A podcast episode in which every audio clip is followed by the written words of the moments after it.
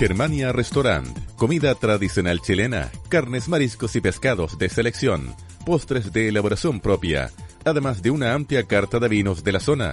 Estamos ubicados en Maipú diecinueve ochenta y ocho, Molina. Fonos contacto más quinientos sesenta y nueve, setecientos cincuenta y siete, setenta y seis, ochocientos cincuenta y cuatro, más quinientos sesenta y nueve, ochocientos ochenta y uno, quince, quinientos cincuenta y uno.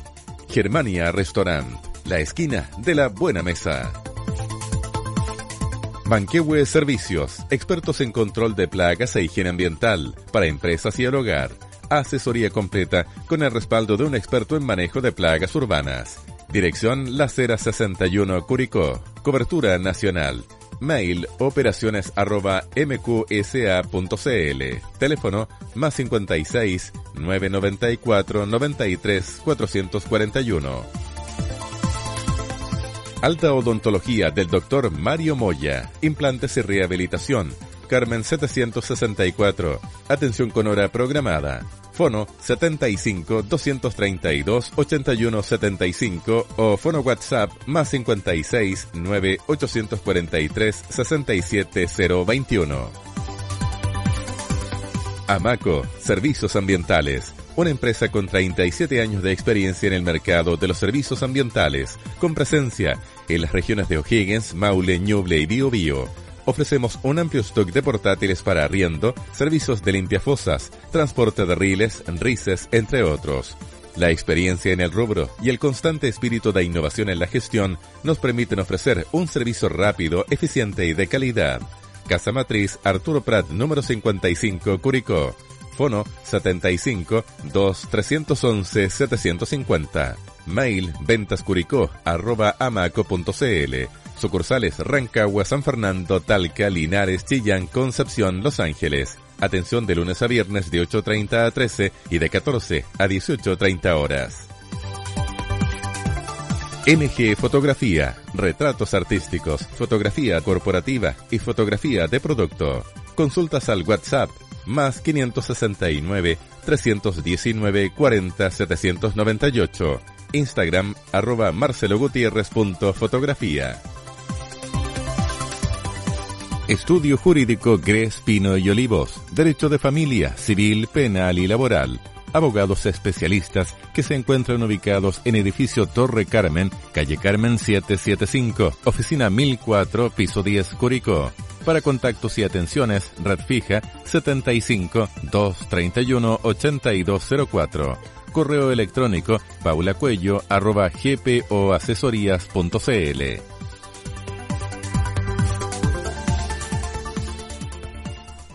¿Qué hacer para prevenir el coronavirus? Lavarse las manos frecuentemente por treinta segundos con agua y jabón o usar alcohol gel. Mantener distancia mínima de un metro con cualquier persona que tosa o estornude. Usar mascarilla en personas con síntomas o en personas que interactúen con casos confirmados o sospechosos. Evitar llevarse las manos a la cara, ojos, nariz, boca. Estornudar o toser en el antebrazo o en pañuelo desechable, eliminándolo posteriormente en basurero tapado y lavarse las manos. Limpiar superficies, en particular aquellas con alto uso, dado que se desconoce el tiempo de supervivencia del virus en ellas. Reemplazar saludo de mano-beso por uno verbal. Considerar el teletrabajo frente a trabajadores con síntomas, fiebre, tos o dificultad respiratoria o que han estado expuestos a personas confirmadas con COVID diecinueve. Archi, somos lo que Chile escucha. Es un aporte de Radio Alfa Omega. La radio de la cultura.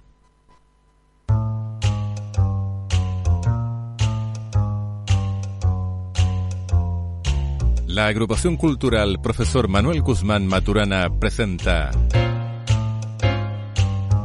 Comuna Autónoma, un espacio de reflexión, opinión y contingencia local y nacional. Distintas voces, distintos temas. Comuna Autónoma, de Curicó hacia el mundo.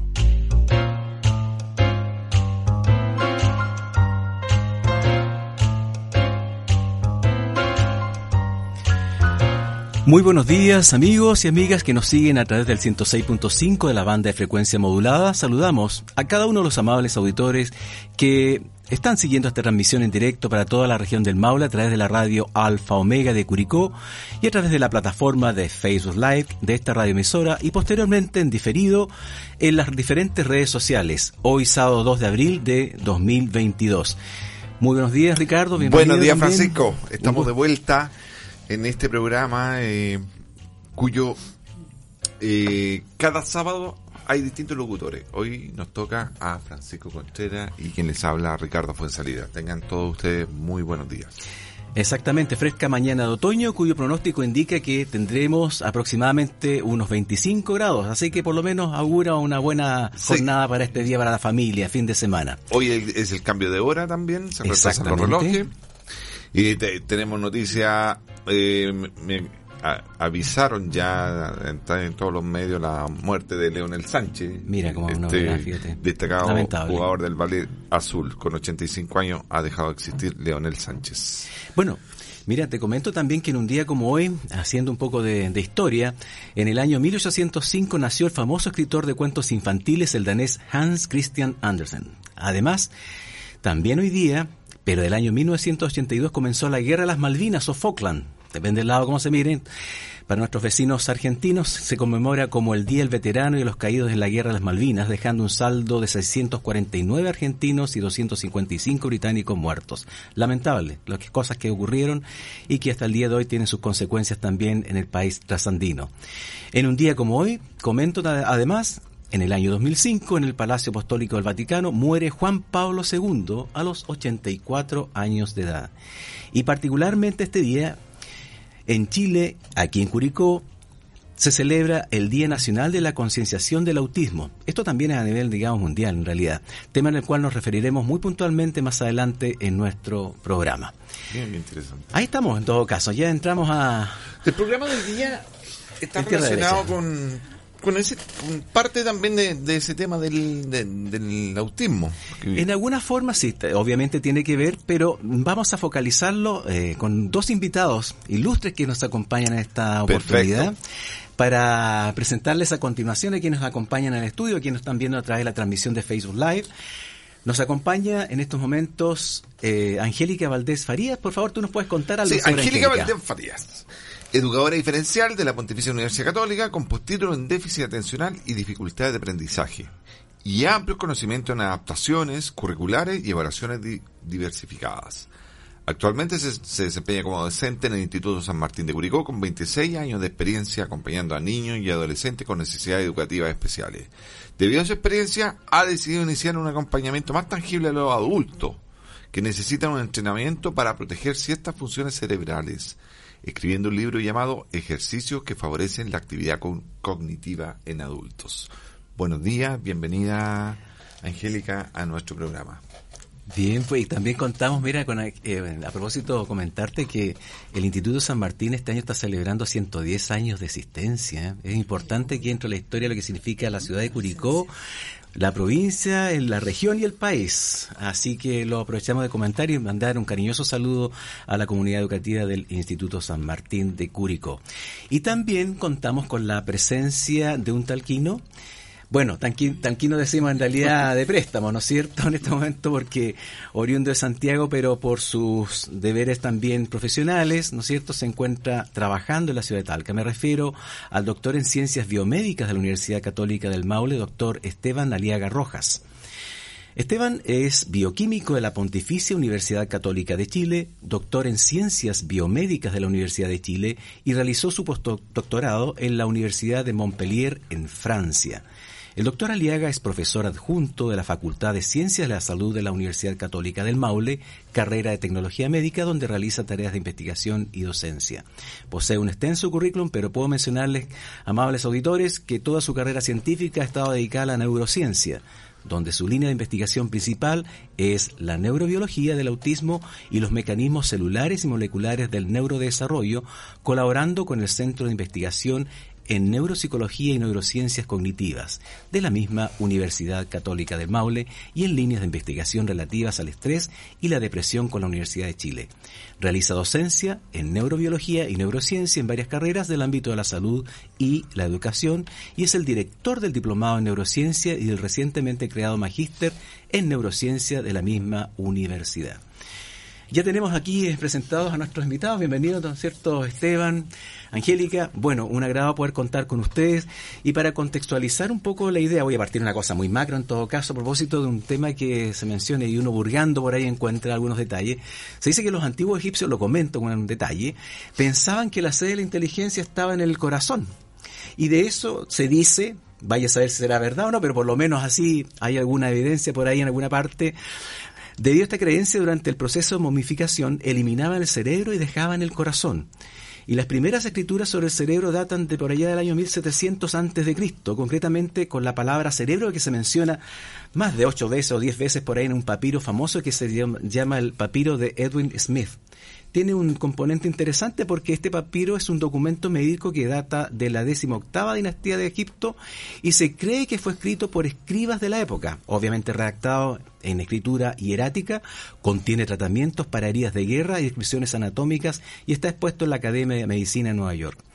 Pero, a ver, esto nos lleva y nos centra justamente al tema...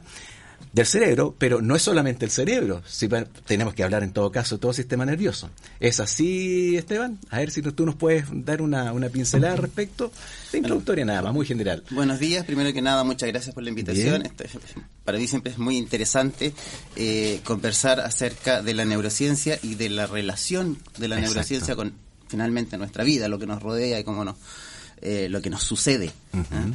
Eh, precisamente pensando en ese dato, ¿no es cierto?, de que los, eh, las, las primeras ideas de que la mente, nuestro ser estaba en nuestro corazón y no en nuestro cerebro, tiene una razón de ser, ¿no es cierto? Nosotros uh-huh. siempre nuestro conocimiento lo empezamos por las observaciones que tenemos. Y todos hemos observado que lo que pasa en nuestra cabeza se refleja en nuestro cuerpo, por ejemplo, en nuestros latidos cardíacos. ¿Mm? Muchas de las cosas que a nosotros nos pasan, ¿no es cierto?, nuestras emociones tienen un reflejo casi autónomo, automático, muy rápido, en algunas variables fisiológicas, la presión sanguínea, que obviamente es Mira. un poco más difícil de medir, pero algo que es absolutamente evidente es cómo cambian nuestros latidos cardíacos. Entonces, esa es la razón por la cual inicialmente ese era el centro, ¿no? El corazón era el centro de, de nuestro ser, por así decirlo. Hipócrates dijo: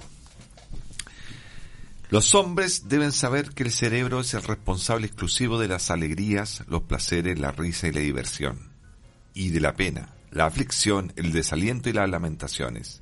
Y gracias al cerebro, de manera especial, adquirimos sabiduría y conocimientos, y vemos, oímos y sabemos lo que es repugnante y lo que es bello, lo que es malo y lo que es bueno, lo que es dulce y lo que es insípido.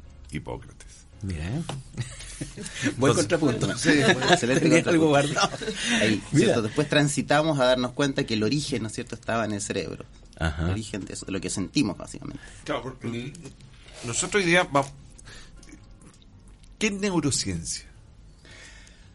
Buena porque, pregunta. ¿Cómo, cómo llegamos a él? ¿Cómo de... Partamos ne- desde ahí. Ajá. Bueno, la neurociencia nace como el estudio del cerebro y por lo tanto del tejido neuronal, ¿no es cierto?, y de las neuronas, y sin embargo tenemos que reconocer que es mucho más compleja que otras ciencias porque se divide, tiene muchos niveles. Yo puedo ir desde el nivel molecular, ¿no es cierto?, de las moléculas que constituyen esas células que son las neuronas, hasta el nivel celular, la, la neurona misma, el nivel de los circuitos, el nivel más sistémico, el sistema, el nivel ya de todo el sistema nervioso y el nivel de los, que es lo más interesante de todo, de los productos de ese sistema nervioso, específicamente nuestro, nuestro cerebro.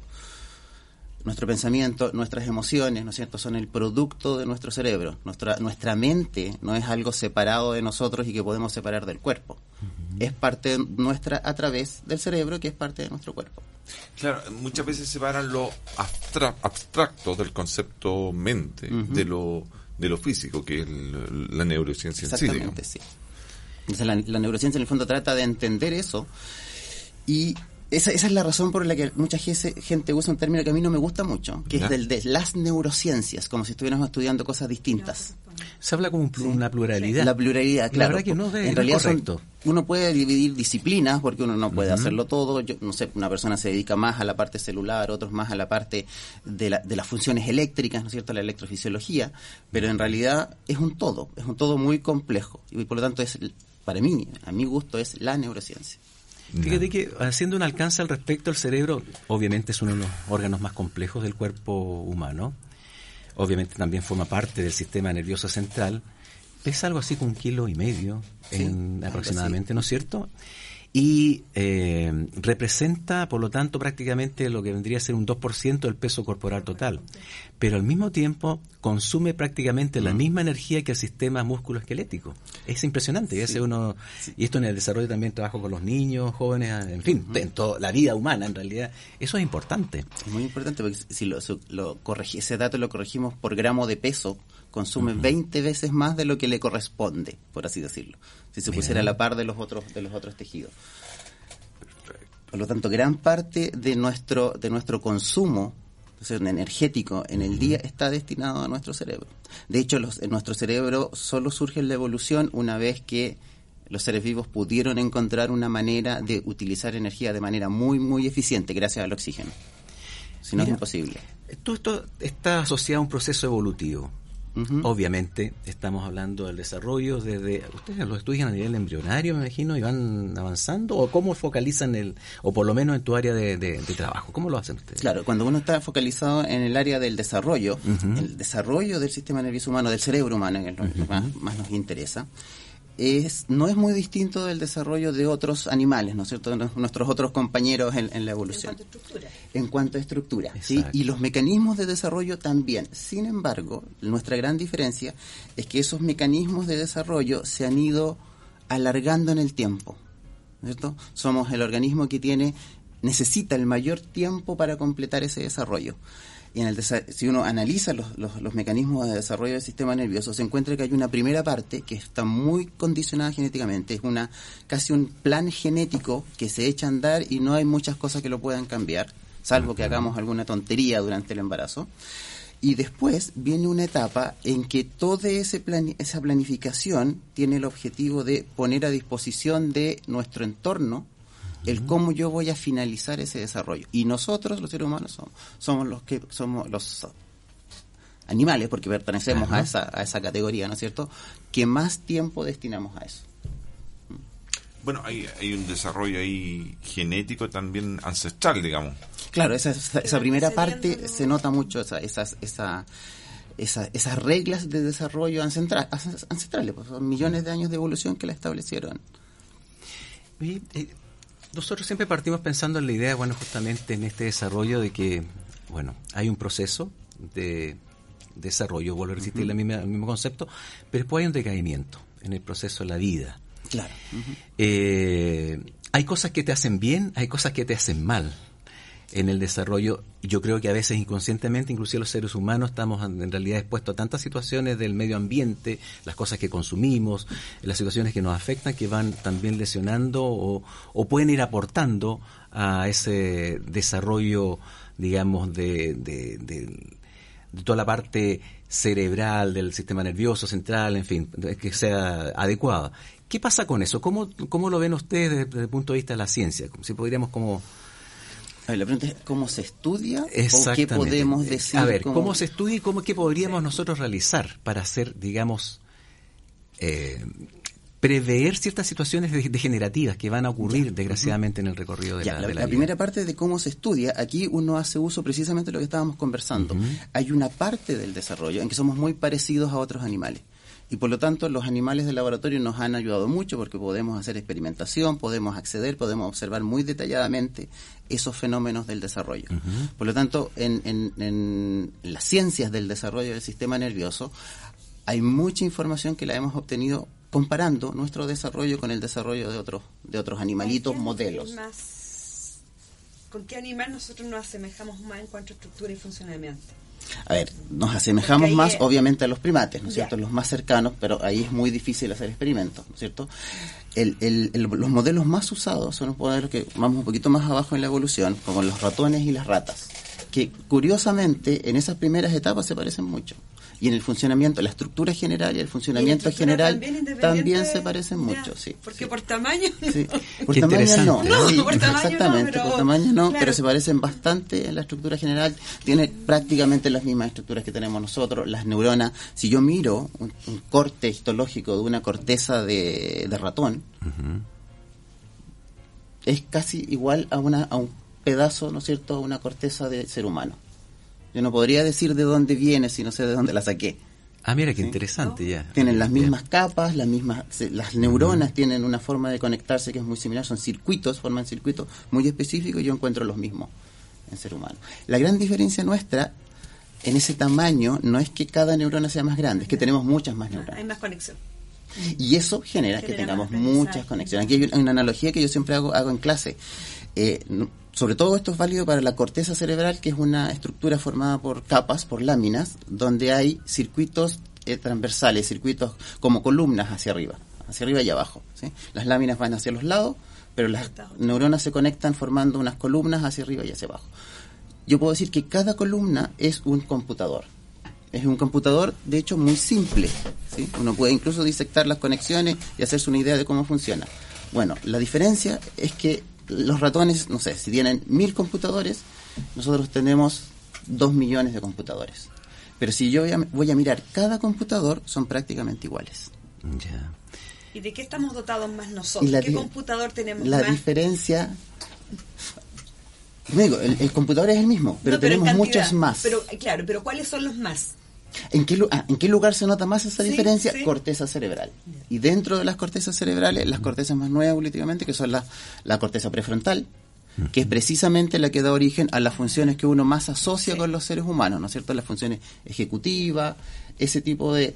Ese tipo de funciones que es, es como más el director difícil. De orquesta se dice muchas veces. Que... Muchas veces uno uh-huh. se refiere a la corteza prefrontal como el director de orquesta. O sea, ¿sí? Aunque ahí yo tengo tengo una... una... La he escuchado muchas veces en el caso de la opinión del científico. Sí. No, yo ahí tengo un problema con, esa, con ese ejemplo, el director de orquesta. Ya. Sucede que al director de orquesta todos los músicos le hacen caso. Lo miran, pues claro. Lo miran ah, y le hacen caso. Están pendientes. ¿Sí? Bueno, yeah. en nosotros, en nosotros hay estructuras que muchas veces no le hacen caso a nuestra corteza prefrontal. Uh-huh. Hay estructuras, la amígdala, que es la estructura que, que desencadena nuestras emociones, ella reacciona antes que el director de orquesta. Entonces es como, bien. Si vamos a usar esa analogía del director de orquesta, bueno, tenemos un primer violinista medio desordenado. Yeah. Tenemos un primer violinista que se apura, ¿no? Y que hay que controlarlo después, porque la, la corteza prefrontal t- toma más tiempo en funcionar. Y esa es una de las funciones que más se demora en nuestro desarrollo. Esa, la función que tiene que hacer la corteza prefrontal es una función que se llama control inhibitorio. Pero normalmente lo tiene que hacer después de que nuestras emociones ya explotaron. Desde el punto de vista más filosófico, lo que nos hace diferente a los otros seres, um, eh, al, al humano, es la razón y el discernimiento. Claro. Y eso también tiene una explicación científica. Eso también cae dentro de estas funciones que son más nuevas evolutivamente, ¿no es cierto?, que nosotros que nos caracterizan. Ahora, el problema ahí es que si yo voy a mirar a los animales, en esas mismas funciones, nos encontramos que también tienen ciertos inicios de esas funciones. Prácticamente no hay ninguna función cerebral que apareció así de la nada solo en el ser humano. La más compleja de todas, ¿no es cierto?, podríamos definir es la conciencia, ¿cierto? Que muchas veces cuando tratamos de definirla la, la asociamos a, a, a aspectos como, por ejemplo, la capacidad de discernimiento. Bueno, nosotros encontramos en otros animales, si vamos en la escala evolutiva, encontramos como un continuo, como que fueron apareciendo funciones que permitieron finalmente que el ser humano expresara completamente esta función.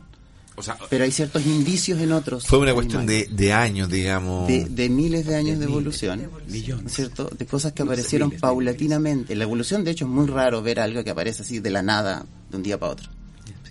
Se van generando cambios, pero son tan imperceptibles que llega un determinado sí. momento en que se manifiesta. Y en ese proceso evolutivo, ¿no es cierto? Bueno, hablamos para gener- generar esta primera parte de la conversación, el marco global, ¿no es cierto? Va todo bien, digamos, encaminado, pero también se produce, hay una etapa en el desarrollo humano, hablando de los seres humanos, ¿no es cierto? Y que esto uh-huh. decae. Claro, que es la otra parte de la, de claro, la que es la parte, exactamente. Nosotros, bueno, si, si nosotros observamos, partimos del desarrollo, ¿no es cierto?, que es la parte donde yo más estoy metido en este en este momento. Vamos a tener que en el ser humano, por esta, con esta característica de que se demora tanto, ¿no es cierto? Hasta, hasta hace poco decíamos, hasta los veintitantos años, un cerebro no es completamente maduro. Hoy en día incluso sabemos que hasta los treinta y tantos hay algunas zonas que todavía y necesitan se da maduración. De, y la diferencia entre género también. Además hay una, una diferencia, claramente las mujeres maduran antes, hay una diferencia entre género, diferencia y hay diferencias individuales entre, entre, entre todos claro. nosotros, como cualquier variable biológica, siempre encontramos diferencias individuales. Ahora, una vez que pasamos esa etapa, ¿no es cierto?, vendría una etapa de un, un plató, como una cima, ¿no es cierto?, de plenitud, donde todo funciona, uno dice todo funciona de manera madura, y después viene una etapa, ¿no es cierto?, de este declive que es característico mm. del envejecimiento, y que está, no es exclusivo del, del cerebro, está, ¿no es cierto?, en todos nuestros nuestros órganos y nuestros tejidos, ¿sí? Uh-huh. Y es lo que eh, establece, digamos, esa susceptibilidad, ¿no es cierto?, de un adulto mayor a más, más susceptibilidad a enfermedades que lo que tendría un adulto y que lo que tendría un, un joven. En ese declive hay que diferenciar, desde el punto de vista clínico, se, se por lo menos se, se han creado instrumentos para diferenciar muy bien cuál es ese declive normal, el esperable, y cuál es un declive, ¿no es cierto?, que ya lo vamos a considerar patológico, ¿sí? Desde el punto de vista científico, esa línea no es tan tan así taxativa, no es tan fácil. Es importante establecer esa línea en clínica, porque yo tengo que diagnosticar, ¿no es cierto?, y con eso voy a decidir si la, la persona necesita o no necesita un tratamiento. Pero desde el punto de vista científico no hay una línea tan, tan definida, ¿no? Uh-huh. Sino que más bien el envejecimiento involucra una serie de procesos que yo podría decir que la exageración de eso es lo que me va a llevar. Tampoco es algo que aparece de la nada, sino que es la exageración de alguno de esos procesos me va a llevar a una condición patológica. Y ahí aparece la neurodegeneración.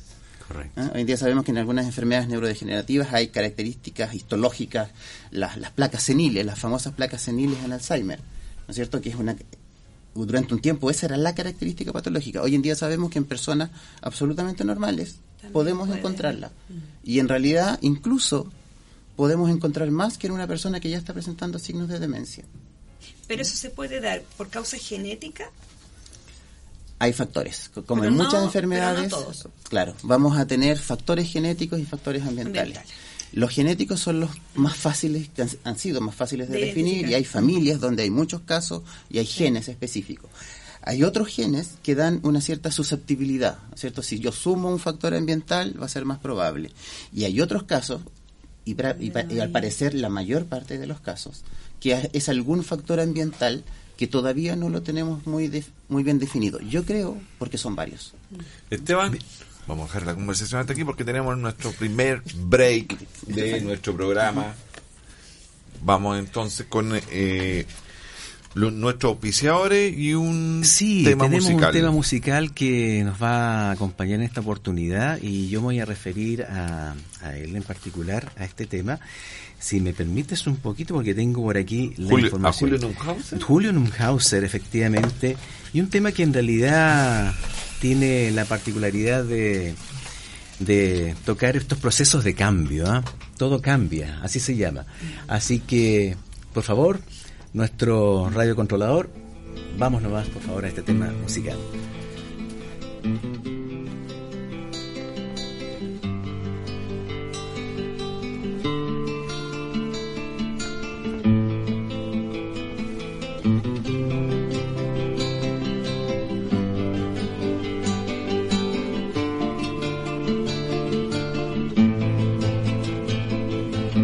Cambia lo superficial, cambia también lo profundo, cambia el modo de pensar, cambia todo en este mundo, cambia el clima con los años, cambia el pastor su rebaño, y así como todo cambia, que yo cambie no es extraño. Cambia el masquino brillante, de mano en mano su brillo, cambia el nido, el pajarillo, cambia el sentir un amante, cambia el rumbo el caminante, aunque esto le cause daño, y así como todo cambia, que yo cambie no es extraño. Cambia todo, cambia, cambia todo, cambia,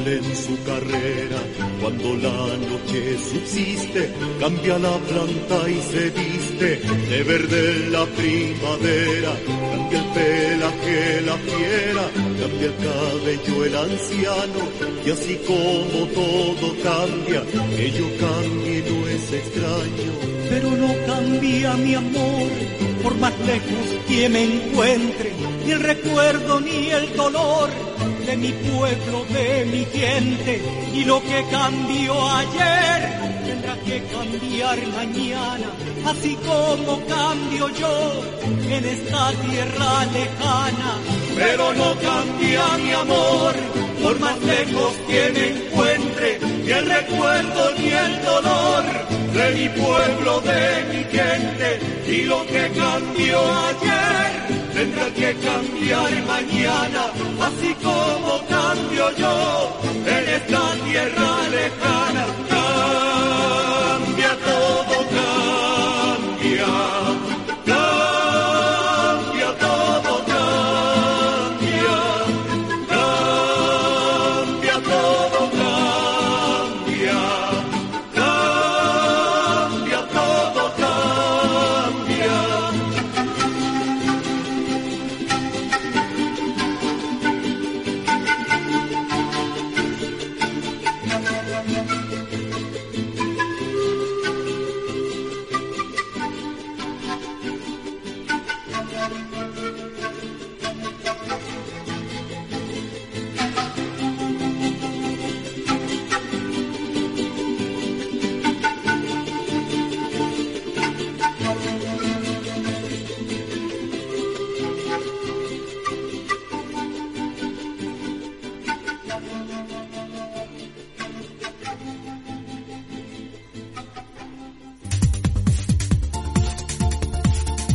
Germania Restaurant, comida tradicional chilena, carnes, mariscos y pescados de selección, postres de elaboración propia, además de una amplia carta de vinos de la zona. Estamos ubicados en Maipú diecinueve ochenta y ocho, Molina. Fonos contacto más quinientos sesenta y nueve, setecientos cincuenta y siete, setenta y seis, ochocientos cincuenta y cuatro, más quinientos sesenta y nueve, ochocientos ochenta y uno, quince, quinientos cincuenta y uno. Germania Restaurant, la esquina de la buena mesa. Banquehue Servicios, expertos en control de plagas e higiene ambiental para empresas y el hogar. Asesoría completa con el respaldo de un experto en manejo de plagas urbanas. Dirección Las Heras sesenta y uno, Curicó. Cobertura nacional. Mail operaciones arroba mqsa.cl. Teléfono más cincuenta y seis, novecientos noventa y cuatro, noventa y tres, cuatrocientos cuarenta y uno. Alta Odontología del doctor Mario Moya. Implantes y rehabilitación. Carmen setecientos sesenta y cuatro. Atención con hora programada. Fono setenta y cinco, doscientos treinta y dos, ochenta y uno setenta y cinco o fono WhatsApp más cincuenta y seis, nueve, ochocientos cuarenta y tres, sesenta y siete, cero veintiuno. Amaco Servicios Ambientales, una empresa con treinta y siete años de experiencia en el mercado de los servicios ambientales, con presencia en las regiones de O'Higgins, Maule, Ñuble y Biobío. Ofrecemos un amplio stock de portátiles para arriendo, servicios de limpiafosas, transporte de riles, rices, entre otros. La experiencia en el rubro y el constante espíritu de innovación en la gestión nos permiten ofrecer un servicio rápido, eficiente y de calidad. Casa Matriz Arturo Prat, número cincuenta y cinco, Curicó. Fono setenta y cinco, dos, trescientos once, setecientos cincuenta. Mail ventascuricó arroba amaco.cl. Sucursales Rancagua, San Fernando, Talca, Linares, Chillán, Concepción, Los Ángeles. Atención de lunes a viernes de ocho treinta a trece y de catorce a dieciocho treinta horas. M G Fotografía, retratos artísticos, fotografía corporativa y fotografía de producto. Consultas al WhatsApp más quinientos sesenta y nueve, trescientos diecinueve, cuarenta, setecientos noventa y ocho. Instagram arroba marcelogutierrez.fotografía. Estudio Jurídico Gres, Pino y Olivos. Derecho de familia, civil, penal y laboral. Abogados especialistas que se encuentran ubicados en edificio Torre Carmen, calle Carmen setecientos setenta y cinco, oficina mil cuatro, piso diez, Curicó. Para contactos y atenciones, red fija setenta y cinco, doscientos treinta y uno, ochenta y dos cero cuatro. Correo electrónico paulacuello arroba gpoasesorías punto cl.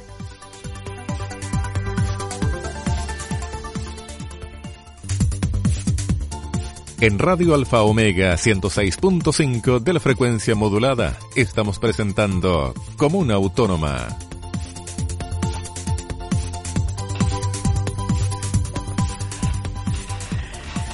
Muy buenos días, seguimos entonces nuestro programa radial Comuna Autónoma, una iniciativa de la agrupación cultural Manuel Guzmán Maturana, aquí en el, en el espacio radial de Radio Alfa Omega, en el ciento seis punto cinco megahercios. Y tenemos un despacho a propósito de una celebración muy importante que tenemos este día. Por favor, tenemos a Juan Pablo Jiménez al micrófono. Francisco, ¿cómo estás?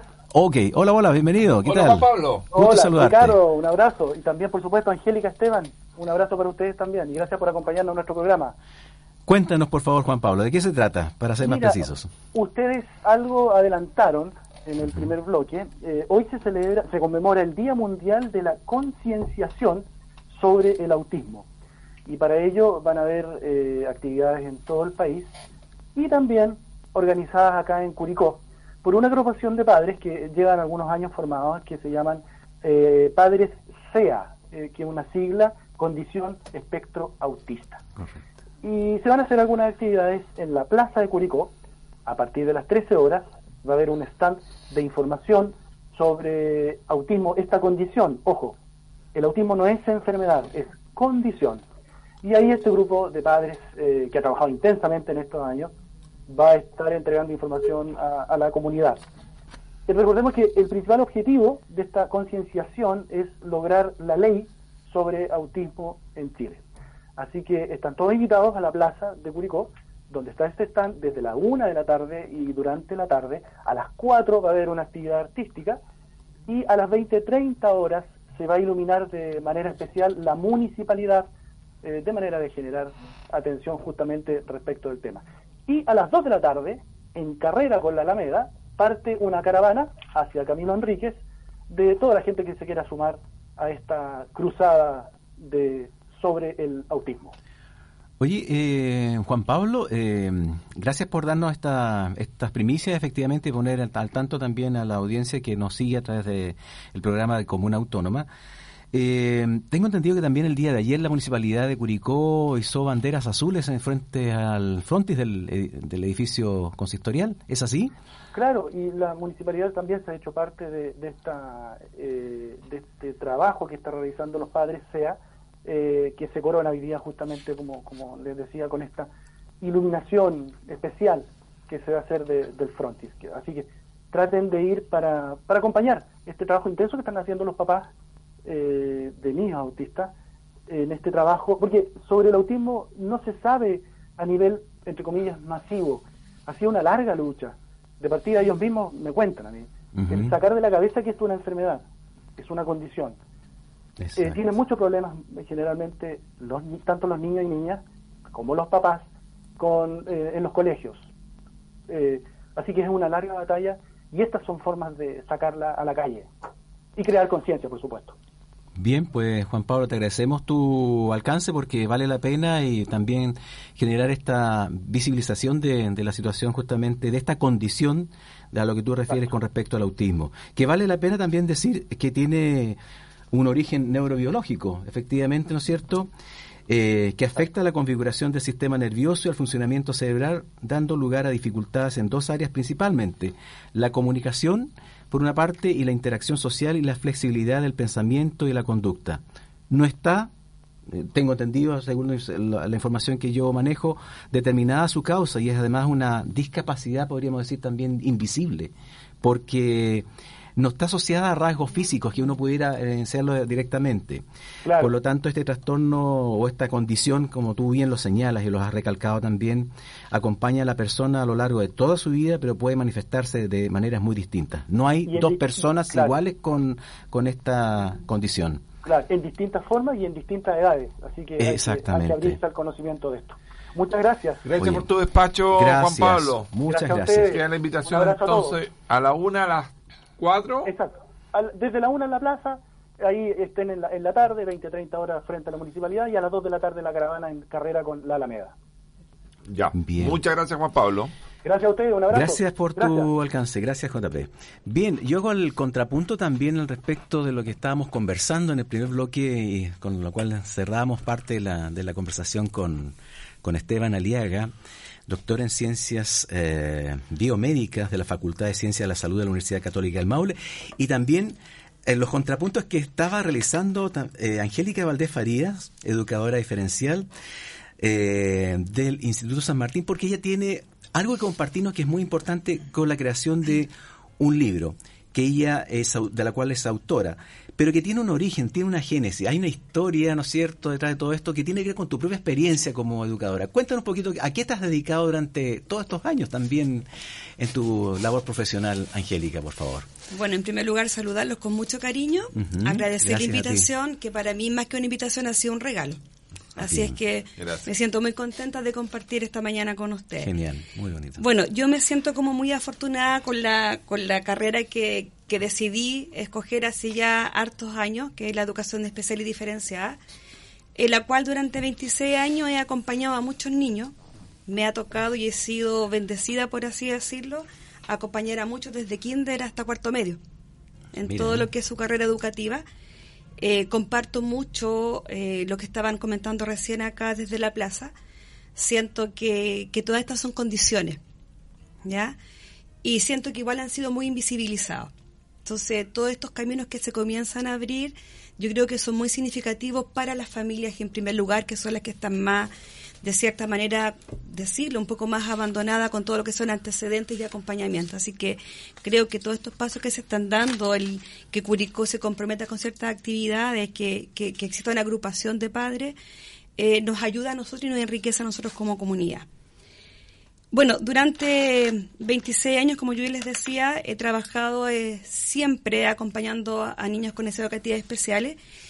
Pero a nivel personal, hace doce años me tocó vivir una experiencia muy dolorosa. Como familia nos tocó... Tú tocas ese aspecto de las emociones. A ver, ¿qué? Cuéntanos un poquito. Claro, ¿qué, nos qué tocaron vivir usted? dos experiencias muy fuertes como familia, que fueron dos partidas de mi mamá y de mi hermana en tiempos muy cercanos. Eh, luego, con, al año me, me enfermé yo, y veíamos nosotros que estaba mi papá, ¿ya? Mi papá, el que tú ves como un hombre fuerte, grande, uh-huh. pero sentíamos que todas estas penas que él llevaba, algo podía pasarle a él. Entonces, dentro de mis posibilidades, dentro de lo que yo tenía, empecé a buscar material. Disculpa, Angélica, ¿qué edad tenía tu papá en aquel entonces? Mi papá en ese año tenía sesenta y ocho años. ¿Hoy día tiene cuántos? ochenta y uno. ochenta y un años. ¿Ya? Entonces, empecé a buscar material porque dije, pucha, con tanta pena, con tanto dolor, porque realmente fueron situaciones muy críticas que nos tocaron vivir, dije, mi papá puede empezar a olvidarnos uh-huh. para no sentir tanto dolor. Entonces, empecé a buscar material, a buscar información, a buscar ejercicio, empecé a, a reunir mucha literatura y me di cuenta que tal vez habían escritos en qué hacer, pero dónde estaban y cómo hacerlos no, yo no los encontraba. Revisé, tuve oportunidades de viajar, revisaba algunas bibliotecas, nada que a mí me pareciera como satisfactorio. Entonces nace la posibilidad y nace mi idea de poder hacer un cuadernillo para mi papá. Reuní muchos ejercicios, Eh, enfocado en atención, concentración, memoria, lenguaje. Los anillé, los archivé, se los llevé con un estuche y le dije, mira papá, estos ejercicios hazlos porque te van a ayudar. Y la verdad es que yo igual noté buena disposición de parte de él. Ya, eso es importante. Ya. Sí, claro, okay. Sabes que noté muy buena disposición de parte de él, le llevé un estuche con todo su material y empecé a ver que los hacía. Y eh, cuando había algo que a él le costaba, me llamaba por teléfono. Oye, me dice que este ejercicio no sé cómo se hace. O sea, tú puedes decir, lo estaba autoadministrando. Él. Es un detalle importante como solo, una posibilidad. De manera muy autónoma. Yo estaba en Curicó, él es de Talca, entonces ya. él todos los días se dedicaba a hacer su cuadernillo. Y pasó el tiempo y un, en una oportunidad me topé con dos personas muy trabajadoras, con dos mujeres que viven en la zona sur, eh, con una vida de harto esfuerzo. Y un día mirándolas a ella dije, pucha, ¿y por qué yo trato mejor de este libro poder materializarlo y llevarlo hacia otras personas? ¿Ya? Entonces así nace la idea de elaborar un instrumento que lleva diez años ya acá encerrado y la empecé a dar vida. ¿Ya? Eh, tomé mucho desde la experiencia, desde lo atractivo. Yeah. Desde una buena paleta de colores. Son actividades, y, y aquí quiero hacer un poco relación a lo que hablábamos con Esteban. Si bien el ejercicio eh, a nosotros no nos va a recuperar ciertas funciones, ¿cierto?, pero sí van a trabajar en todo lo que tiene que ver con la motivación, con la autoestima, el sentirse capaz de hacer cosas. Y los ejercicios que están reflejados en este libro son actividades que no son estresantes. Yo traté de seleccionar actividades que, ¿qué es lo que quiero conseguir yo? Que el adulto diga, oye, yo puedo hacer estas cosas, yo soy capaz de esas cosas, de hacer esto, y tal vez animarlo a hacer otro tipo de actividades, a contribuir en ese aspecto. Entonces, eh, desde un tiempo atrás, el libro ya tiene, eh, está protegido por derecho de autor, y hace un par de años atrás tuve la fortuna de encontrarme con un psiquiatra y con un psicólogo, al cual yo le presenté este proyecto, y me dijeron, ¿sabía, Angélica, este proyecto no lo encasilla solamente a los adultos mayores? Mira, puede, es más amplia la, puede la ser posibilidad el abanico, de, de, el abanico de uso, puede ¿bien? Ser mucho más, me decía, uh-huh. Pueden ser centros psiquiátricos, puedes trabajarlos con personas que están privadas de libertad, puede ser trabajado con personas que han tenido accidentes cerebrovasculares, con personas que como aneurisma han tenido consecuencias de un trastorno en el desarrollo del, en el, en, del lenguaje, perdón. Entonces yo también fui eliminando ciertos elementos del libro que lo determinaba o lo encasillaba solamente a los adultos mayores. Bien, bien. Este libro eh, yo lo preparé con mucho cariño, ha sido un trabajo hecho en comunidad con mi familia, aquí hay mucho aporte de mis hijos y de mi esposo. Por eso digo yo tocar eh, respecto a la emocionalidad, que hay sí. otro elemento también dentro de la ciencia dura que hemos estado conversando hasta el momento yo, y esta experiencia de vida en realidad. Yo siempre he dicho en, que mi libro está en, hecho en desde, la, desde las emociones. Uh-huh. ¿Ya? Entonces es un libro que nace al interior de mi familia. Eh, mis hijos han colaborado con diseños de dibujos, con imágenes, mi, mi hija con el formato, mi esposo con algunos títulos, y todos hemos estado muy metidos en este, en este proyecto eh, que ya lleva años, pero que ha nacido en el interior de mi casa y que hoy día quiero compartirlo, compartirlo con mucho cariño, porque está hecho con mucho cariño, fue pensado en mi referente, que es mi papá. ¿Y, y por qué no? ¿Por qué no lo pueden usar otras personas? ¿Por qué no puede ser dedicado a otras personas? Tú lo bautizaste, ¿no? Pusiste el título Ejercicios que favorecen la actividad cognitiva en adultos. En adultos. A eso, en adultos. Ricardo. A eso, no, a eso mismo iba a apuntar. Claro. Porque claro, tú como educador diferencial trabajas con, con niños y en cierta forma el adulto se va transformando neu- neurológicamente, va...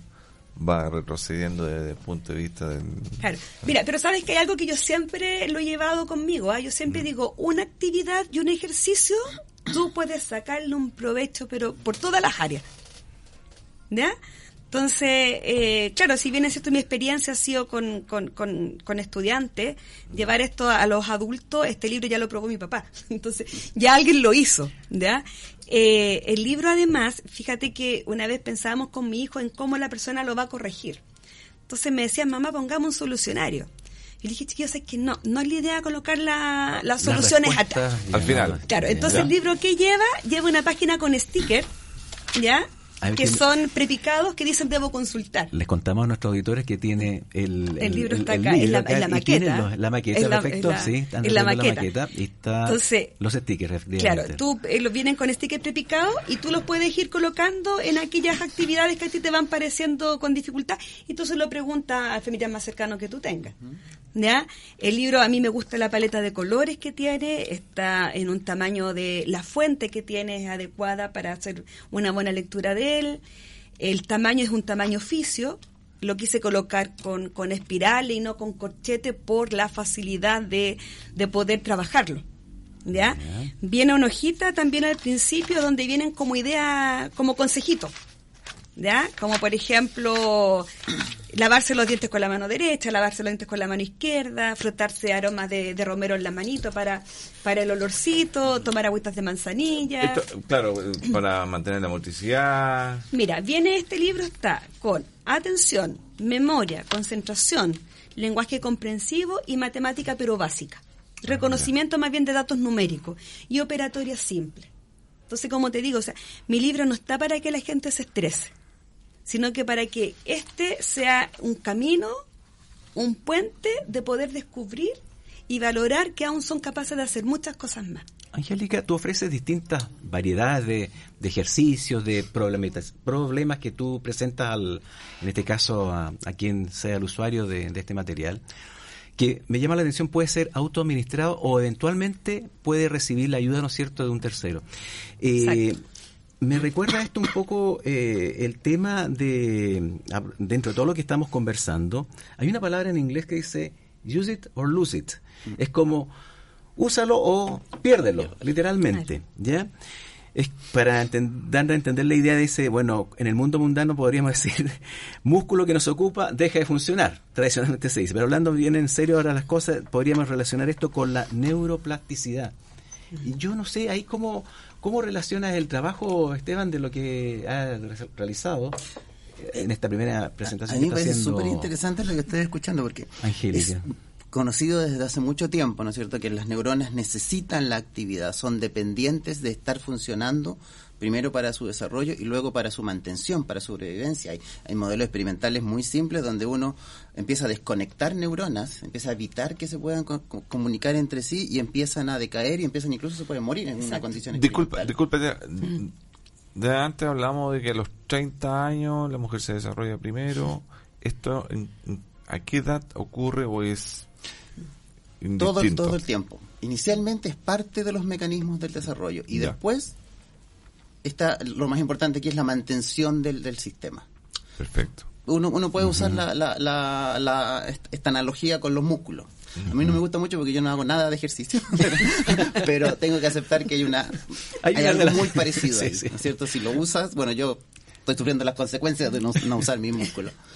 Eh, entonces, es así, ¿no? Y lo voy a ver en el desarrollo primero, en la adultez y también en el envejecimiento. Entonces, y hay mucha evidencia que muestra que si yo, por lo tanto, estimulo esa actividad neuronal de, del tipo que sea, de, del tipo que corresponda, ¿no es cierto?, para la estructura que yo quiero estimular, funciona. Lo que ha sido un poco difícil es encontrar las la forma de eso, llevarlo a la práctica, ¿no? Hubo una, un tiempo una moda de entrenamientos cognitivos, pero que tenían el gran problema que eran muy específicos, muy centrados en una sola cosa, como el entrenamiento del ejercicio. Correcto. Si yo entreno sí, sí. un músculo, bueno, ese es el músculo que va a funcionar uh-huh. bien, los otros no. Esto, por lo que yo estoy viendo, aquí tenemos la ventaja de que son múltiples múltiples eh, áreas que estamos tocando, y en una, me gustó mucho la palabra de atractivo, porque yo creo, y esto tiene que ver con, con, con lo que con, con la manera en que nuestro cerebro aprende.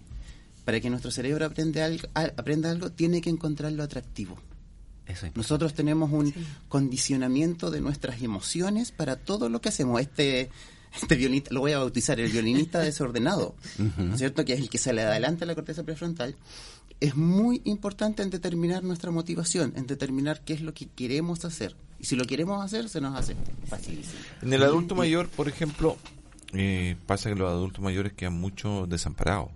Los hijos los abandonan, o los van a ver muy poco, y no tienen mayor actividad porque están jubilados. Bueno, suma el tiempo de pandemia. Claro. Más el Súmale dos años de pandemia. Yo vivo con mi, yo vivo con mi mamá sí. y ella tiene setenta y ocho años. Y de toda la vida ha tenido un negocio. Entonces, siempre tiene que estar calculando los montos, y salió esto, etcétera. Y eso la ha mantenido uh-huh. activa desde ese, desde ese punto de vista de las cuentas. Uh-huh. Entonces, hoy día no es el caso de todos los adultos mayores. Los adultos mayores hoy día están desamparados, como les digo... Muy pocos tienen acceso al internet, por ejemplo. Es que eso ¿no? es lo otro, porque, por ejemplo, yo eh, cuando escucho dicen, ya, haga sudoku, haga sopas de letras, pero ¿dónde están? Uh-huh. O descárguela. Y todos tienen la, la habilidad de usar el, el celular y descargar el juego. Claro, no lo tienen. No. Entonces, por ejemplo, el horizonte al cual yo quiero llegar uh-huh. eh, tiene que ver con esas personas. Que no, a lo mejor el computador, la facilidad o de imprimir material no está. Claro. Angélica, sí. en este tema de la de cómo mejorar la neuroplasticidad, tú mencionas, y lo dijiste hace un momento atrás, use el cepillo para, ¿no es cierto?, hacer su aseo bucal ¿no? eh, con la mano derecha o le, y le, cambia la claro. izquierda. Es decir, en el fondo se trata de estimular, en el fondo se trata de estimular, cambiar puntos de vista, cambiar la percepción. O sea, más que estimular que... es de entrenar. Ya, ya, porque hay, okay. hay diferencia en el concepto estimular y en el concepto a entrenar. Ver, mira qué ¿ya? interesante. Otro porque punto mira, ahí. Cuando tú hablas de entrenamiento, estás hablando eh, de personas que tienen una dificultad, ya, pero que se puede trabajar, que se puede corregir. Ya. ¿Ya? Entonces es distinto a la a la estimulación. ¿Ya? Pues cuando hablamos de estimulación es cuando hablamos de, de, de patología.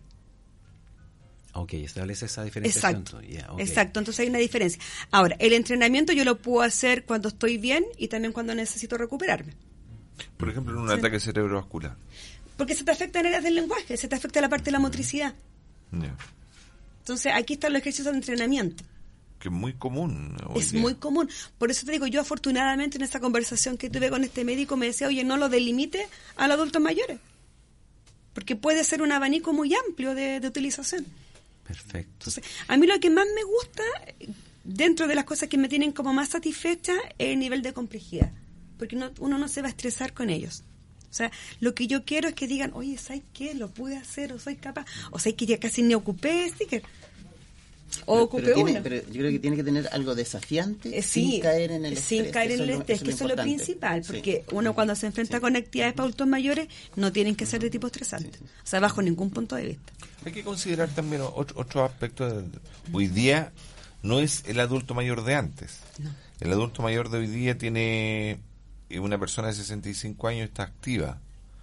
Está activa, puede desarrollar una labor, incluso muchos se, se jubilan y siguen trabajando. Y, siguen trabajando. Y, y esto es producto de que ha avanzado la medicina en todos los aspectos y han permitido que se alargue. Pero eso no es la suerte de todos. No es la suerte de todos. Porque hay un, hay un, hay un, bien, hay un buen porcentaje de la población que, que está fuera de, de la, está en su casa.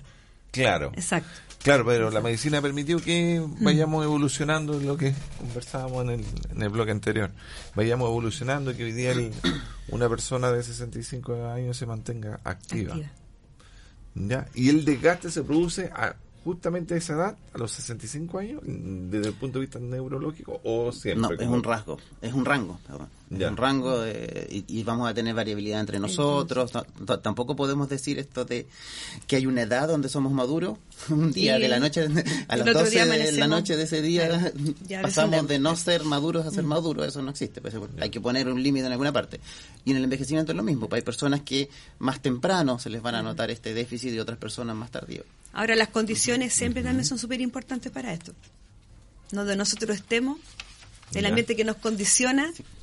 El también, apoyo, por ejemplo, exacto, al, al adulto mayor. Exacto, el, las condiciones, de, de el ambiente entorno, donde tú estás emocional, entorno, ¿cierto? Sí. Con tus necesidades cubiertas, no cubiertas, también son elementos que, que generan un, a lo mejor un envejecimiento más prematuro. Cuéntanos, Angélica, en tu libro Ejercicios que favorecen la actividad cognitiva en adultos. Sabemos que parece que pronto estará en el escaparate de las librerías. ¿Es así? O sea, la idea no es la, la librería. Porque, a ver, acláranos ese punto. Claro, que lo que es muy pasa importante. Es que, mira, eh, afortunadamente encontré una muy buena eh, empresa que lo va a imprimir, pero lo que yo quiero es entregar algo de buena calidad, entonces tampoco quiero exagerar los gastos. Entonces, okay. si lo llevo a lo mejor a algunas librerías, voy a voy a perder mi, mi público objetivo.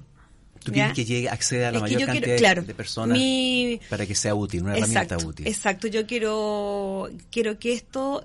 abarque o, o lo tenga la mayor cantidad de las personas. Entonces también cuando hablamos de valor, a mí esa parte me da me da temor a que eso sea un impedimento para que otras personas no lo puedan tener. Perfecto. Entonces pronto va, voy a comenzar ya en quince días más lo que es la venta del, del libro. Por ahora, mientras no encuentre algo que nos deje como satisfechos desde el punto de vista eh, de quien lo recibe, eh, lo voy a eh, distribuir de manera más, más individual. Y existe la disposición tuya también para poder generar algún, ¿por qué no?, algún tipo de inducción a las personas absolutamente, que instituciones que probablemente quisieran conocer sí. de tu trabajo y aplicarlo. O sea, el libro en sí lleva mi adultos, lleva el correo, mayores. el uh-huh. correo es entretención y cuidado arroba gmail punto com. Bien. Ya donde ustedes me pueden escribir. Eh, aquí hay muchos deseos, créanme, hay muchos deseos de colaborar, hay muchos deseos de aportar. La idea es ser una herramienta. Ya, eh, para que todos puedan envejecer de la mejor manera, eh, tratar de, de aportar. O sea, yo creo que lo fundamental para mí, mi premisa, es ser un aporte. Fíjate que Ricardo tocaba el aspecto de, bueno, su mamá, yo también tengo, mi madre tiene ochenta años en este minuto, eh, y uno se da cuenta la, lo importante que es la actividad, mantenerla, digamos, en términos de a ver, de no quedarse eh, allí en, en un sillón, ¿no es cierto?, quizás viendo solamente televisión, sino que lo que significa la lectura y todas esas cosas. No sé, Esteban, ¿cómo lo ves también ese aspecto? Que, ¿qué, qué recomendaciones? Yo creo que hay un, un, un aspecto muy importante ahí, y es esto de, porque nosotros hablamos de actividad, de mantener la actividad. Sí. La actividad que es significativa para las neuronas es cuando nosotros, nuestro cerebro le encuentra un sentido. Cuando sabemos que estamos haciendo algo que es útil para nosotros, para los que nos rodean, para lograr un objetivo, eso es lo que me, nos, nos motiva, ¿cierto? Eso es lo que nos emociona en el fondo. A nadie le emociona cuando está haciendo una actividad, que es lo que me pasa a mí con el ejercicio, cuando está haciendo una, claro. una actividad que no sabe para dónde va. Yeah. Eso de correr en una cinta, por ejemplo, yeah. a mí no me motiva, porque no llego a ninguna parte. ¿No? Y, y nuestro cerebro funciona de esa manera, necesita objetivos. Entonces yo creo que es muy importante estas actividades cuando está en un contexto donde eso tiene significado. Y yo creo que eh, por, por la, la experiencia que contabas tú, esto se da en este libro, porque hay una persona a la que yo le muestro si estoy, si me está resultando o no me está resultando, ¿no? Y le puedo contar, le puedo decir, mira, tengo dificultades en esto, este otro me salió fácil, ah, soy, soy bacán, me salió fácil. Hay un contexto que es el que le está dando sentido a, lo, a esa actividad, a ese cerebro. Y eso es súper importante en este tipo de estimulaciones. Bien, por el libro de Angélica, muy bien, lo estamos recomendando en todo caso. Vamos a una pausa. A una pausa. ¿De qué se trata, Ricardo? Sí, vamos a una pausa musical con Ismael Serrano, este can- cantautor español, y su tema Papá, cuéntame otra vez.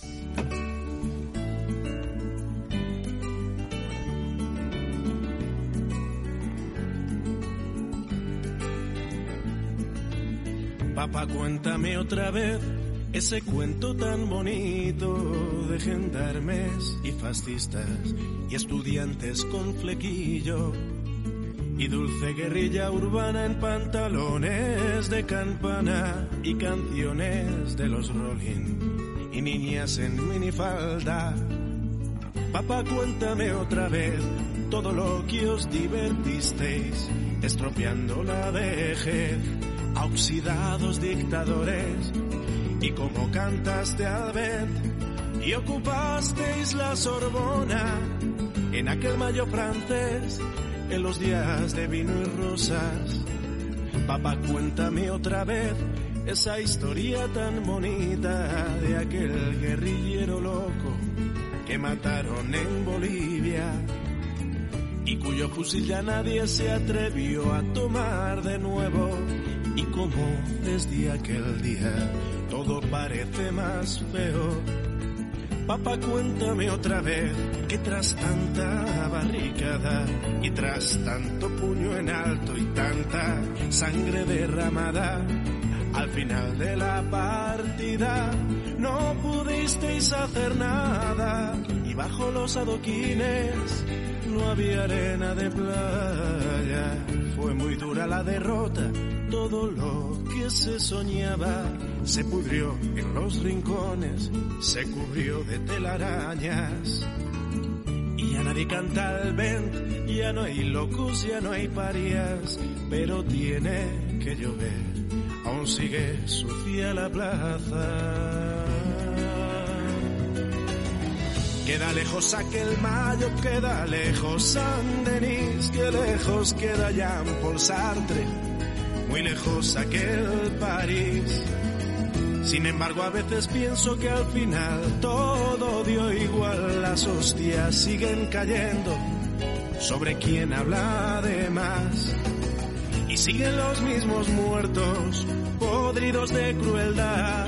Ahora mueren en Bosnia los que morían en Vietnam. Ahora mueren en Bosnia los que morían en Vietnam. Ahora mueren en Bosnia los que morían en Vietnam.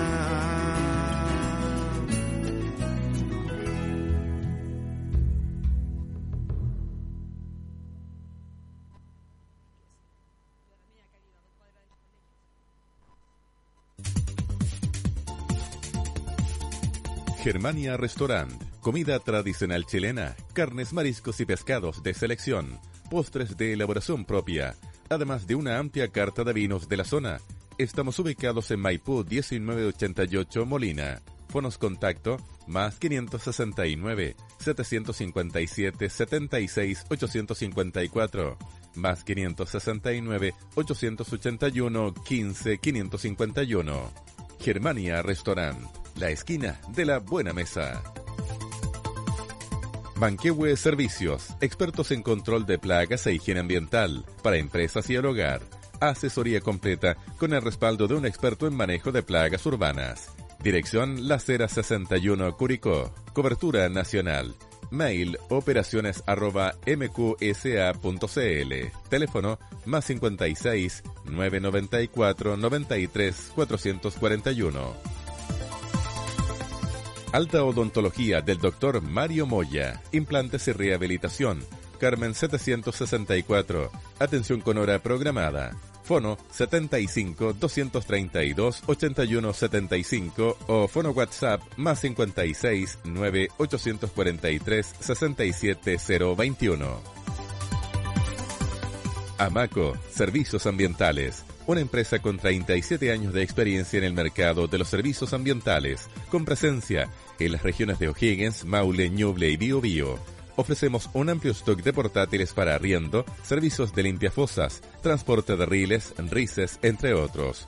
La experiencia en el rubro y el constante espíritu de innovación en la gestión nos permiten ofrecer un servicio rápido, eficiente y de calidad. Casa Matriz Arturo Prat, número cincuenta y cinco, Curicó. Fono setenta y cinco, dos, trescientos once, setecientos cincuenta. Mail ventascuricó arroba amaco.cl. Sucursales Rancagua, San Fernando, Talca, Linares, Chillán, Concepción, Los Ángeles. Atención de lunes a viernes de ocho treinta a trece y de catorce a dieciocho treinta horas. M G Fotografía, retratos artísticos, fotografía corporativa y fotografía de producto. Consultas al WhatsApp más quinientos sesenta y nueve, trescientos diecinueve, cuarenta, setecientos noventa y ocho. Instagram arroba marcelogutierrez.fotografía. Estudio Jurídico Gres, Pino y Olivos. Derecho de familia, civil, penal y laboral. Abogados especialistas que se encuentran ubicados en edificio Torre Carmen, calle Carmen setecientos setenta y cinco, oficina mil cuatro, piso diez, Curicó. Para contactos y atenciones, red fija setenta y cinco, doscientos treinta y uno, ochenta y dos cero cuatro. Correo electrónico paulacuello arroba gpoasesorías.cl.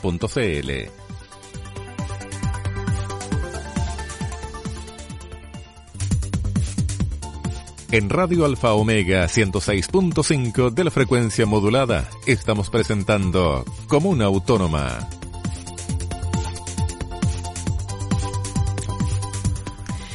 Muy bien, continuamos en nuestro espacio de conversación de Comuna Autónoma, esta vez con el tema de neurociencia y aprendizaje, mejoramiento cognitivo en el adulto mayor, con nuestros invitados Angélica Valdés Farías, educadora diferencial del Instituto San Martín de Curicó, autora del libro Ejercicios que favorecen la actividad cognitiva en adultos, y con el eh, doctor en Ciencias Biomédicas de la, de la Facultad de Ciencias de la Salud de la Universidad Católica del Maule, doctor Esteban Aliaga Rojas.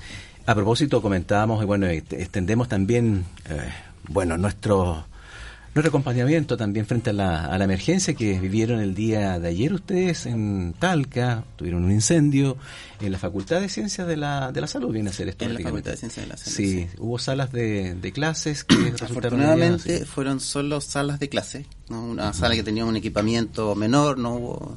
Yeah. No hay muchas. Lograron recuperar, eh, por lo menos no hubo herido, no hubo gente asfixiada, nada, ningún problema de ese estilo, así que fue, eso fue muy bueno. Y las pérdidas, yo me imagino que no son tantas porque eh, se, no, no, no afectó eh, lugares donde habían equipos muy importantes, salvo uno, unos que corrieron peligro porque estaban cerca, pero fueron rescatados rápidamente por la... Qué bueno, nos alegramos de, de, de por lo menos de tener esa esa primera apreciación y que se sostenga. Y bueno, enganchándolo con la conversación que teníamos con Angélica hace breves minutos atrás, antes de la tanda musical y de comerciales, su experiencia personal le lleva, ¿no es cierto?, a trabajar en la niñez y la adolescencia, considerando también que son etapas muy importantes en el aprendizaje. Bueno, y especialmente si hablamos de la adolescencia, sobre todo lo referente a la construcción de la identidad, fomentar la autonomía, la seguridad a través de estrategias pedagógicas es clave en esta etapa. Sin embargo, nos ha quedado claro que no solo en los periodos críticos existe capacidad de aprender.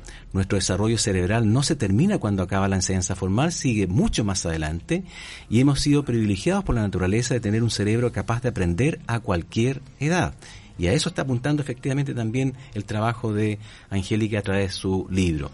Incluso los adultos mayores no tienen impedimento, en definitiva, para aprender nuevas cosas. En, en breves palabras, Angélica, ¿qué esperas tú de, de tu trabajo? Eh, ¿cómo, ¿Cómo te sentirías plena de poder decir, sabes, he logrado el objetivo de, de presentar este proyecto que se elaboró con tanto cariño, nació tu experiencia personal, vivencias, ¿no es cierto?, y en la cual la familia también se, se ha cooperado muchísimo?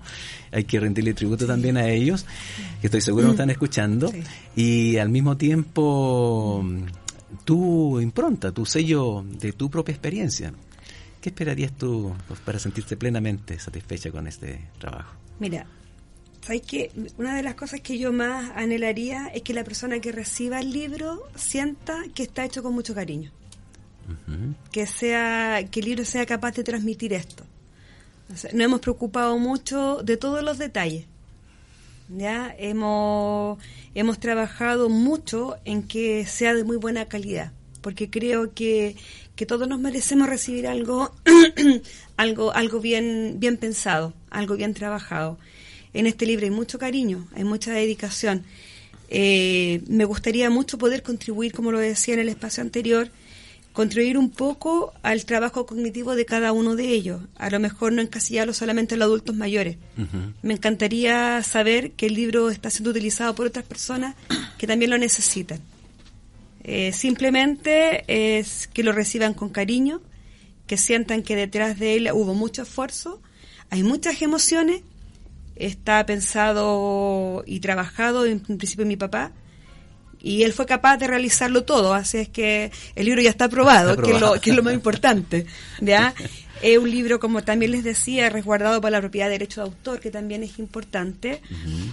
Es un libro que que ha sido trabajado desde el seno de mi casa, de mi familia, así que un agradecimiento especial a mi esposo y a mis hijos en todos estos años de trabajo, a mi familia yantalca también, que son los que siempre te están diciendo, vamos, vamos que se puede, porque hubo, hay doce años de trabajo, eh, hubo años en que lo guardaba por un tiempo, lo dejaba, sentía temores, yo no sé si será normal o no, pero había de repente ciertos temores que me decían, no, respiraba un poco y lo volvía a retomar. Así es que acá hay harto cariño, hay harta entrega, hay un trabajo muy bien pensado, porque también lo he trabajado mucho desde el punto de vista de los estudios. Me he dedicado a estudiar eh, cada una de las actividades.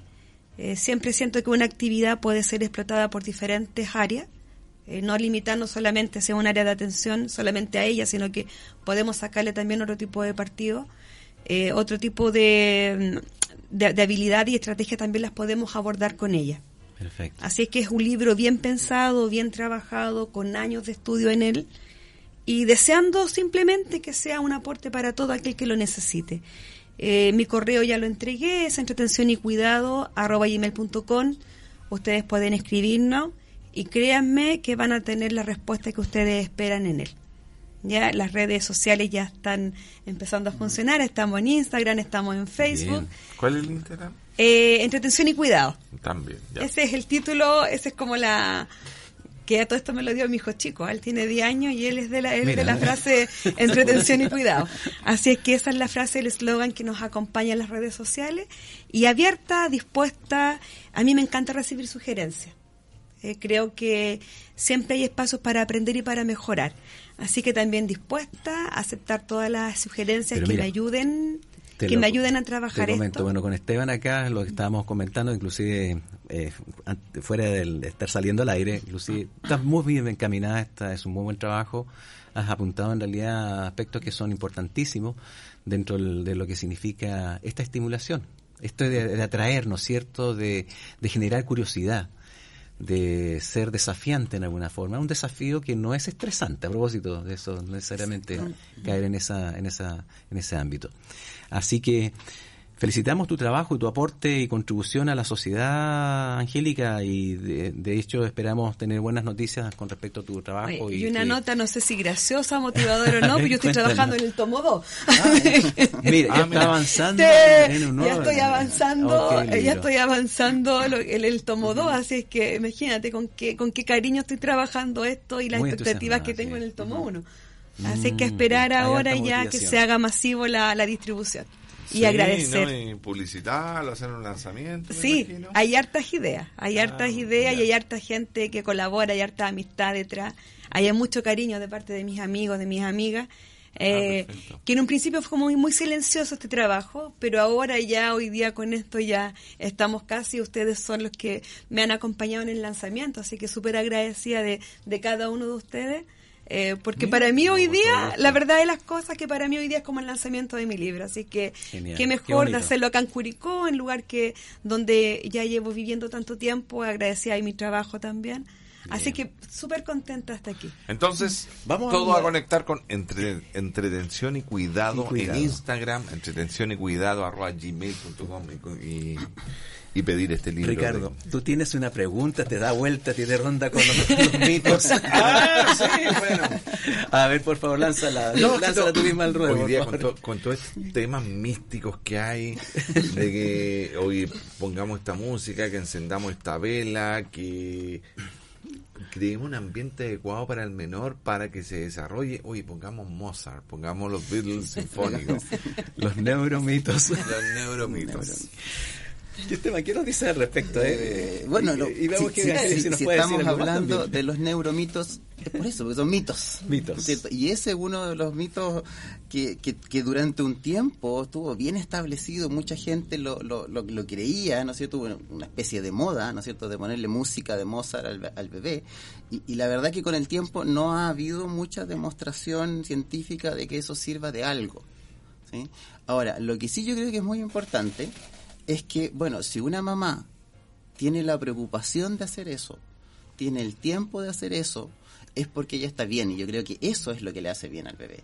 Está muy, sabemos muy bien, ¿no es cierto?, que el, el estrés, el estrés malo, ¿no es cierto?, porque fisiológicamente tenemos que defi- de, distinguir entre un estrés, un estrés beneficioso, que es una respuesta que nos permite enfrentar situaciones eh, complejas, uh-huh. y un estrés malo, que en, en biología se llama el diestrés, ¿Ya? que es el estrés que, que, que está relacionado a las patologías, ¿no es cierto?, ya que, que, que nos genera problemas.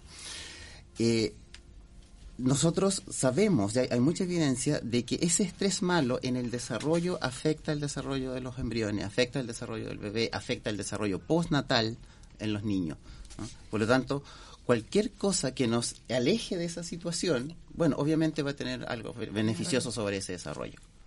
Y en el adulto mayor el estrés, ¿cómo se...? El, en, en el otro extremo también, el adulto, en el adulto mayor, ese estrés malo, ¿no es cierto?, que es cuando estamos frente a una situación que es más estresante de lo que debiera ser, que es más repetitiva, ¿no es cierto?, el estrés crónico, el estrés repetitivo, el estrés repetitivo que yo un día me estreso, al día siguiente también, al día siguiente. El estrés crónico es que lo mantengo, mantengo ese estrés durante mucho tiempo.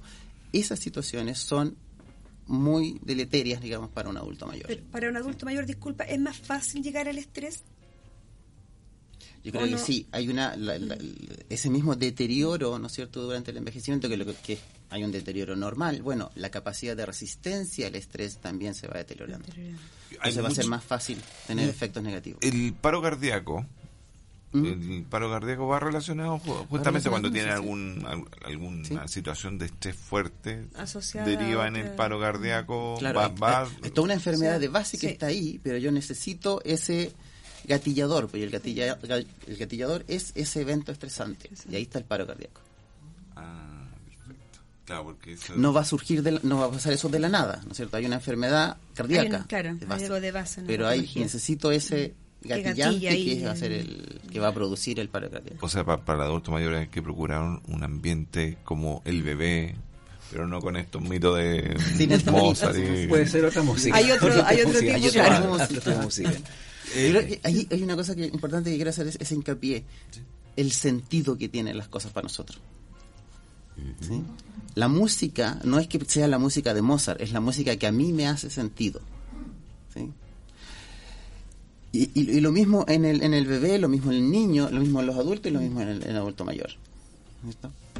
Entonces yo creo que una de las cosas que tenemos que preocuparnos mucho es eso, de que lo que estamos haciendo no es porque sale, porque alguien en internet decía que hay que hacer esto, hay que hacer esto, hay que hacer esto, sino que es, bueno, ¿qué sentido tiene eso para esa persona? Y ahí todos somos únicos. Entonces ahí la tarea sería que cada adulto buscara para sí mismo qué le da sentido a él, el adulto como y el tarea, entorno, y el entorno, como, claro, ¿cierto? Como la una tarea, tarea personal, una tarea que, que claro, él le encuentra sentido, que donde yo mm. pueda llegar. Mm.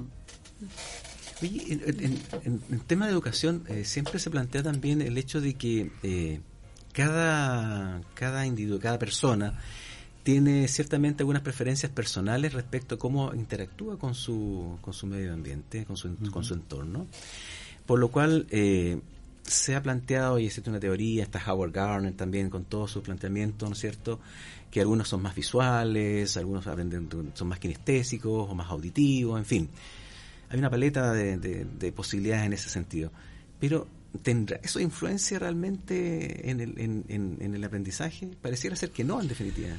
O sí, no sé cuál es la... hay, hay mucha gente que piensa, y, y uno encuentra esa información en, en, en internet, ¿no es cierto?, que la, tenemos distintas inteligencias, ¿no es cierto?, y, y con eso, con esa, las inteligencias múltiples. Bueno, y mucha gente dice que eso viene de la neurociencia, y yo tengo que decir que eso no viene de la neurociencia, no, es, es una proposición, es un neuromito. Okay. Eso es una proposición, será válida, y puede ser útil, y de hecho ha sido muy útil, en el sentido de revelar, bueno, que hay otras cosas importantes aparte de, de lo que normalmente nosotros consideramos las habilidades que uno mide cuando mide inteligencia, ¿no? Entre ellas lo emocional, ¿sí? No necesariamente es una inteligencia aparte, distinta, pero sí es un componente importante de nuestra inteligencia, ¿sí? Entonces yo creo que esa, esa, esa, esa es la importancia que tiene esa proposición, que repito, no es que salga de la neurociencia, ¿sí? Yeah. Pero está ahí, y algunas personas, yo creo que en educación resultó útil por eso. Nosotros reveló que habían otras cosas de las que teníamos que preocuparnos. Que también lo transporto al tema de los adultos, ¿eh? Adultos sí. mayores. Nosotros que ya pasamos la tercera edad, estamos a los sesenta ya. ¡Wow! Perdón. Eh, sí, acercándonos. acercándonos. Ustedes se salvan en todo caso, pero uno tiene que ser honesto también en ese sentido. Y, o cuarta edad, ya a los ochenta para arriba, generar ahí un, un dato, ¿no?, de número, ¿no es cierto? Pero de verdad que uno empieza a asociar varios elementos que están asociados, eh, temas, eh, lo que tú haces, eh, Angélica, con respecto al tema del, del desafío, ¿no es cierto?, estimular, de motivar a través de tu, de tu trabajo, ¿no es cierto?, con este libro que has creado, eh, pero también está el ejercicio, está el tema de desarrollar, el aprendizaje de los idiomas, por ejemplo, estimularse con cosas nuevas. Mm. Eh, yo creo que ahora ahí va, va un tema que es bien, bien, bien enriquecedor, para entregarle algún insumo al, al, a los adultos. ¿Qué otro neuromito podríamos mencionar? ¿Qué pasa con las, con las comidas, ¿no es cierto?, los alimentos? ¿Tienen incidencia? Bueno, ahí también hay, este hay, hay que mitos tan... en relación a que tienen que ser ciertos. Bueno, podríamos hablar mucho tiempo, pero si yo quiero resumir uh-huh. una información importante a transmitir, es que lo importante no es qué es lo que comemos, sino que qué es lo que dejamos de comer. Ah, yeah. Aquí hay algo muy importante que, bueno, no, no, es, no es nuevo para nadie, ¿no es cierto? Uh-huh. Tenemos una cantidad de, un problema de obesidad, sobre todo en niños, en gente joven. Y es muy importante, entonces, más que estar buscando qué es lo que tengo que comer, porque finalmente voy a encontrar de, de todo, todo, y si como de todo voy a explotar. Entonces, es... es, es el, el control de las cantidades, es algo muy importante en lo que, en lo que deberíamos ponernos poner atención, y ciertos nutrientes que son buenos, pero no es uno solo, no es como para, para que yo diga aquí, bueno, hay que comer, claro, no sé, aceite de no sé qué y eso es lo único que necesitamos. No, no es tan simple como eso. Sí, lo, lo, lo importante es una alimentación lo más sana posible y lo más variada posible, respetando las cantidades. Ahí, ahí como que resumí sí. lo, lo que es cuesta... importante. Por ejemplo, alguien que fumó, alguien que, no sé, fumaba marihuana y llegó a la vejez, uh-huh. ¿va a tener efectos neurológicos o es indistinto? Porque todo va a depender de cuánto, cuánto tiempo y también de la persona. Lo que sí está claro es que, por ejemplo, se, se ha demostrado que el, el consumo de marihuana tiene efectos en un sistema eh, nervioso en desarrollo, es decir, en un adolescente. En desarrollo. En desarrollo. Demostrado, sí. En un adolescente. Y acabamos de decir, claro, nos demoramos veinte día, o casi sí. treinta años en desarrollarnos. Así sí. que, ¿no? Claro que sí. Habla de, hablamos de desarrollo del sistema nervioso central. El cerebro, claro. Físicamente podemos desarrollarnos, ahí, pero... Ese... Ahí influye también los conceptos de calidad de vida, fíjate, porque lo estábamos conversando fuera del aire y, y, por ejemplo, el concepto de calidad de vida hace algún tiempo era tener un vehículo y la casa, y mm. listo, y, y tener una pega segura. Hoy en día, mucha gente está buscando tranquilidad, está buscando vivir... Eh, ojalá en un entorno verde, con árboles, eh, sí. y no necesariamente el tema material. Y eso es positivo hoy en día, sí. porque el estrés, el estrés del tener, del deseo de tener algo, te, claro, te termina también afectando. Claro, eso, eso es una fuente de estrés, ¿no es cierto? Esta necesidad de tener cosas que a veces no son, no son necesarias. No son nomás. necesarias, en definitiva. Y otro eh, neuromito ya casi en el borde también, pues se va avanzando la hora rápidamente. Aprovechemos nuestro invitado hasta los últimos minutos. Mira, a lo mejor nos pueden sacar de la duda.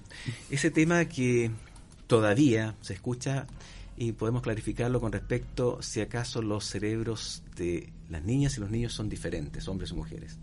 Todavía se está todo eso dando vueltas. ¿Qué pasa con eh, eso? Eso es un poco polémico, porque son polémico. diferentes. Ya. Si uno los analiza... en la estructura, en la expresión de ciertos genes, ¿no es cierto?, que determinan ciertas funciones, son diferentes. Si uno analiza la manera de funcionar general, en promedio, también son diferentes. Lo que no podemos aceptar es que nosotros usemos esas diferencias para discriminar. Porque las diferencias son eso, son diferencias, son formas distintas. No hay buenas ni malas. ¿Es lo que pasa con el autismo también? Es lo que pasa con el autismo. Hoy en día en el autismo, si bien no podemos definir una causa única, porque también es multifactorial, hay algunos casos que es una mutación genética. Hay otros casos es que es el medio ambiente que actuó sobre una vulnerabilidad genética. Y en otros casos, aparentemente, es algo del medio ambiente. Lo que sí está claro es que lo más probable es que sean efectos tempranos en el desarrollo embrionario, ¿sí? Y eso... nos está mostrando un panorama general, una imagen de que el autismo es una es el desarrollo cerebral que siguió otro camino. Y en ese sentido yo no puedo decir si es bueno o es malo. Yo no puedo decir si es normal o es una enfermedad. Es un camino distinto, es un cerebro distinto que funciona distinto, que se construyó con montón, distinto y funciona un, distinto. Y con un montón, con un montón de cosas positivas. Exactamente. De, de, de particularidades que sí. son ventajas es en ciertas situaciones. Sí. Con muchos uh-huh. elementos que hay, hay que saber descubrirlo. Hay personajes que han, han tenido autismo, pero han sido genios en, en otras ramas. Exactamente. Yo no lo veo, yo, yo como rama. docente lo veo con alumnos. Yeah. Tengo un alumno que es un historiador, pero para las matemáticas es nulo. Pero él tiene una ventaja a su corta edad. Y no lo hace ser peor ni y no, mejor. Y lo hace ser, y lo hace ser para chicos que lo diferencias. Ahora, si yo, importante, la supuesta población normal también la empero, empiezo a mirar al detalle, somos todos diferentes. Sí. Claro. Porque esa otra diferencia es mala o es enfermedad. ¿Qué pasa con los trans, por ejemplo? Los chicos que tienen, nacen sí. con un sexo, pero ellos se dicen que, que, otro... que, que tienen relación y que se ven del otro sexo, por ejemplo. A ver, es que la definición del sexo y del género tiene componentes sociales y cont- componentes genéticos de desarrollo, por así decirlo. Las hormonas sexuales en el desarrollo tienen distintos momentos donde actúan. Por lo tanto, yo podría encontrarme con un caso donde en un momento tuvo una influencia que apuntaba hacia un organismo masculino, pero en otro momento una influencia, faltó esa influencia y apunta a un cerebro femenino. Entonces voy a tener una persona que el, el, el género que él acepta no coincide. ¿Sí? Uh-huh. Ahora me puedo preguntar lo mismo que hace un ratito, ¿por qué eso es malo? ¿Por qué eso es bueno? ¿Por qué es peor? ¿Por qué es mejor? Uh-huh. Es distinto. Y todos somos distintos. ¿Qué aconsejaría esto, cerrando ya el programa, nos quedan uh-huh. algunos minutos, para la tercera edad, para el adulto mayor, para mantenerse bien, digamos? ¿Qué aconsejaría a su entorno, a ese entorno del adulto mayor? A ese adulto mayor que muchas veces pasa con depresión. Es, es muy habitual que el adulto mayor cuando empieza sus problemas es cuando deja de trabajar. Es como que se jubiló y de ahí se le vino el viejazo, ¿no es cierto? Mm. Todos los achaques. Y eso es precisamente porque pasa de tener una actividad en la cual estaba involucrado. Yo creo que es muy importante, ¿no es cierto? Y creo que está, es parte de, de, de, de, lo, de lo que se propone en este, este cuadernillo de ejercicio, es que yo tenga actividades que me hacen sentido, que me sigan haciendo sentirme útil como me sentía antes. Entonces, lo que yo creo que es importante del entorno es que procuren que eso se mantenga. Hay que sostenerlo. ¿Sí? Y pueden haber muchas estrategias. ¿sí? Y de hecho, mejor, mientras más estrategias hay, mejor, porque estoy más seguro de que alguna me va, va a cumplir esa, ese requisito, ¿no es cierto?, de que mis actividades hagan sentido, me motiven, yo las quiera hacer y no es porque me están obligando a hacerlas. Motivación. Mira, llegamos... Oye, bueno, insisto, podríamos seguir conversando, sí. Esto es, es muy enriquecedor. Yo creo que en realidad nos vamos más que contentos hoy día, efectivamente, con este sí, trabajo. Sí, yo voy a llegar a motivar a, a mi mamá. Oye, haga esto. Y en la casa no, nuestros no, auditores siempre, tienen que hacer lo mismo ella. También, siempre sí, atentos con nuestros, nuestros adultos y adultos mayores. Y, y bueno, eh, ya en el cierre prácticamente, antes de entrar al último tema musical que les voy a presentar, bueno... Yo creo que simplemente decir que esta pandemia ha revelado la vulnerabilidad de muchos adultos mayores, adultos, en fin, muchas personas, no solamente lo podemos centrar en ese grupo etario, ¿eh? Por lo que hay que generar acompañamiento y estimulación particularmente sí sobre ellos. Desde este espacio de conversación que cada sábado trae temas de actualidad de distintas esferas, esperamos haber contribuido con abrir el espectro de la conversación, esta vez con el tema neurociencia y aprendizaje, mejoramiento cognitivo en el adulto mayor.